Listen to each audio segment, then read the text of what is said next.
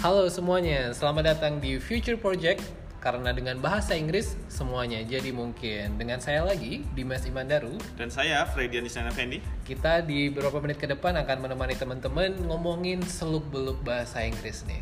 Oke, jadi hari ini episode kita itu adalah kenapa sih dulunya itu kita itu memilih untuk belajar bahasa Inggris? Kalau sebagai perspektif seorang tutor dulu emang udah jago atau gimana Mr. Freddy? Kalau dari saya jujur mulai belajar dari nol. Dari nol. Ya, saya mulai belajar bahasa Inggris itu kan sebenarnya sudah ada ya eh, apa sedikit lah kita belajar dari sekolah kan, dari SD, SMP dan juga SMA kan. Cuma setelah itu saya, saya mikir bahasa Inggris untuk apa itu belum tahu gitu. Belum tahu ya. Belum tahu. Pokoknya belajar dulu gitu. Belajar dulu karena memang kewajiban kita kan untuk belajar bahasa Inggris gitu di sekolah kita. Uh, enak banget ya berarti udah punya awareness untuk Iya, untuk belajar bahasa Inggris itu ya. Ah, terus akhirnya di tahun 2012 itu saya menulis eh, 100 impian di buku impian saya. Salah satunya saya ingin untuk ke- berangkat ke luar negeri melalui beasiswa. Terus akhirnya saya bertanya-tanya ke para wardi ya, wardinya beasiswa itu katanya salah satu yang eh, persyaratan yang sulit itu adalah sertifikat bahasa dan yang harus dipenuhi salah satunya adalah TOEFL atau E IELTS.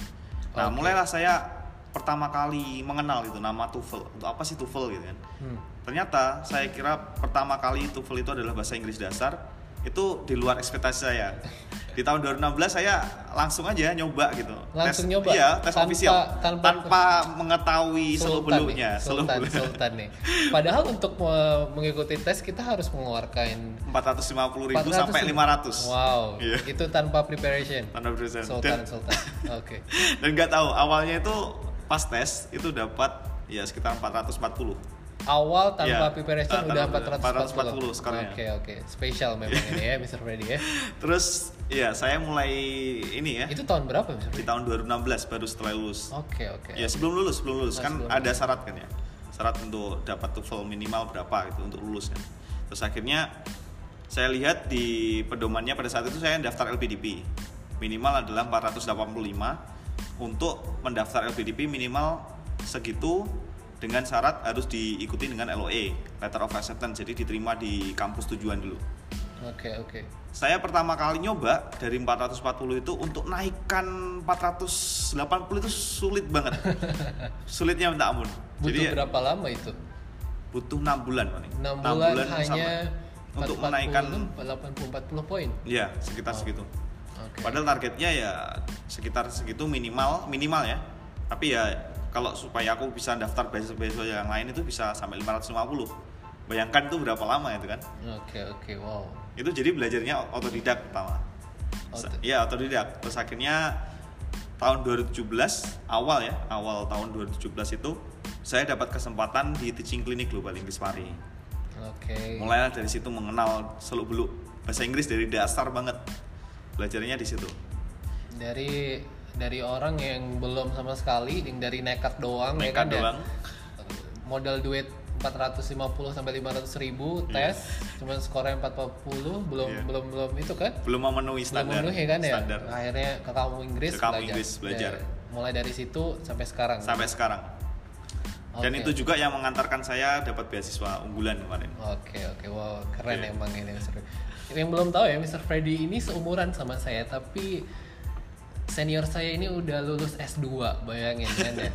S1 4 tahun, S2 2 tahun. S2 di mana Mr. Freddy? S2-nya double degree. Jadi di Brawijaya menggunakan beasiswa unggulan, di luar negerinya melalui beasiswa double degree di NPUST Taiwan. Kita sama-sama Brawijaya ya. Iya. Cuman beda fakultas ya. Beda fakultas. Eh, di belakang lah ya peternakan itu Ya, kan. ya. peternakan. Saya peternakan.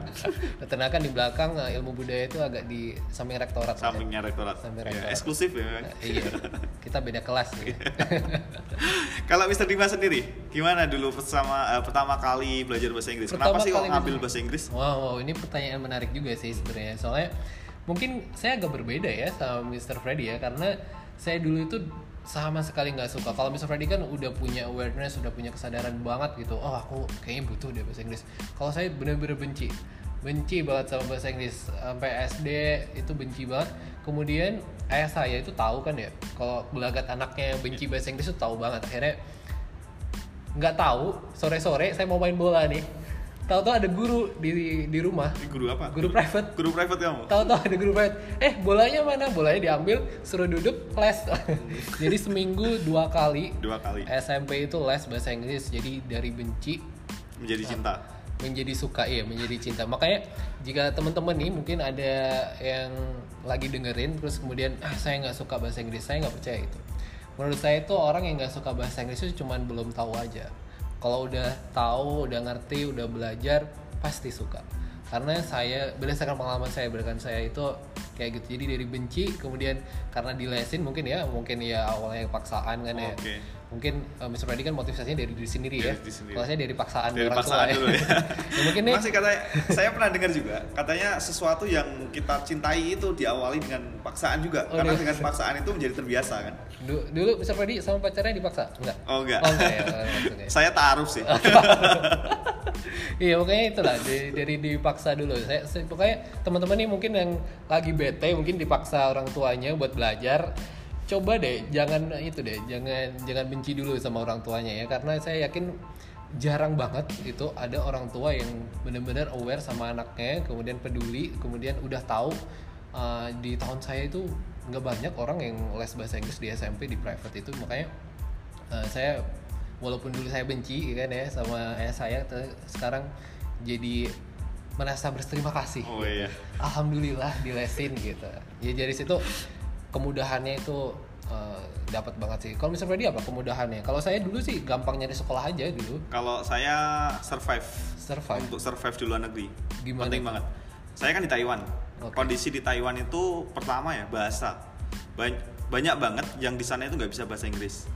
Jadi hanya bisa bahasa Inggris tuh ya di lingkungan kamus gitu awalnya. Oke. Terus akhirnya gara-gara bahasa Inggris juga saya bisa tahu minimal sign-sign lah apa tanda-tanda yang rambu-rambu lalu lintas terus kemudian ketika kita bingung di sana membaca eh, apa kayak kita mau pergi perjalanan jauh gitu ya meskipun saya nggak bisa bi- bicara bahasa Mandarin tapi dengan melihat peta saja saya bisa memahami jadi bahasa Inggris tuh bikin aman ya aman bikin aman perjalanan kita di luar negeri aman Gitu, pasti nyaman tenang gitu ya Iya, benar. karena seenggaknya kita punya sebuah bahasa yang seenggaknya orang lain atau seluruh dunia itu tahu lah ya Iya, benar. oke jadi kalau hilang nggak jauh-jauh banget nggak ya. jauh-jauh naik kereta hilang gitu kan ya mungkin uh, ke petugas ngomong Inggris-Inggris sedikit tahu Iya, ya. benar. oke oke jadi Apalagi sekarang semua informasi di Google itu mudah banget diakses. Tapi ketika kit- eh, dengan syarat kita mampu untuk bahasa Inggris, Oke. memahami bahasa tulisan lah, tulisan bahasa Inggris kayak gitu. Oke, jadi walaupun mungkin teman-teman nih yang lagi dengerin belum berencana untuk studi lanjut, belum berencana untuk kerja, ya kan masih jauh gitu kan ya. Itu berguna buat kehidupan sehari-hari. Kehidupan sehari-hari. Iya. Oke, mungkin lagi study tour kan ya, mungkin anak SMP kelas Iya. kan kelas 8 tuh suka study tour tuh SMA kelas 10 juga study tour ke Bali. Apalagi ke Bali ya. ke Jogja, Ke Jogja. ke Depok, boleh Iya. Depok oh enggak ya? nah, tiba-tiba ketemu bule nih, Dim. Ya, Kalau semisal kita nggak mampu bahasa Inggris, kita akan merasa insecure gitu. Oke, Iya. insecure-nya dia putih kita hitam atau gimana? Ah, bukan, bukan. Oh, bukan. bukan. masalah itu, tapi skills. Oh, skill Skillsnya bahasa. bahasa. Oh, oke, Bahasa- oke, bahasa. oke. Sebenarnya kita berusaha untuk PDKT nih sama tut- apa ke bulenya. Oh, bule cakep. Wah, Iya, bule cakep. Tiba-tiba waktu sudah mendekat mau ngomong itu tiba-tiba kena tremor atau gelagapan gitu. Oke, karena emang nggak ada itu ya, cuman modal bahasa isyarat aja. bahasa ya. isyarat aja. Oke, oke. Jadi emang bener-bener penting ya, mau akademik, non akademik, Non-akademik. semuanya penting banget bahasa Inggris. Oke, saya, saya juga dulu karena mungkin karena emang udah suka ya, terus merasakan kemudahannya secara langsung gitu, mau eh, masuk SMA. Terus saya dulu kalau dulu tuh zamannya itu ada namanya RSBI, itu rintisan sekolah bentuk standar nasional walaupun kayaknya cuma gimmick doang gitu Iya. nggak inter nggak ada internasional internasional Nah, ini karena emang tapi tesnya pun yang ditonjolin Ada bahasa Inggris dasar. nggak cuman ada ditonjolinnya Oh, itu, ditonjolin. itu iya dan itu interview juga pakai bahasa Inggris eh, yang ditonjolin bahasa Inggris karena jadi walaupun biologi nggak jago fisika bodoh matematika bodoh yang penting bahasa Inggris tuh Bahasa Inggris, ya. masuk Masuk masuk syarat. iya dan ngerasa keren aja gitu kan Mas Freddy ngerasain nggak sih kalau bisa bahasa Inggris kayak Iya, merasa lebih pede gitu Iya, merasa lebih pede yang pertama, terus kemudian yang kedua itu bisa mengakses informasi lebih cepat. Hmm, oke oke. Iya. Karena sumbernya kita nggak terpaku cuma bahasa Indonesia Iya. ya.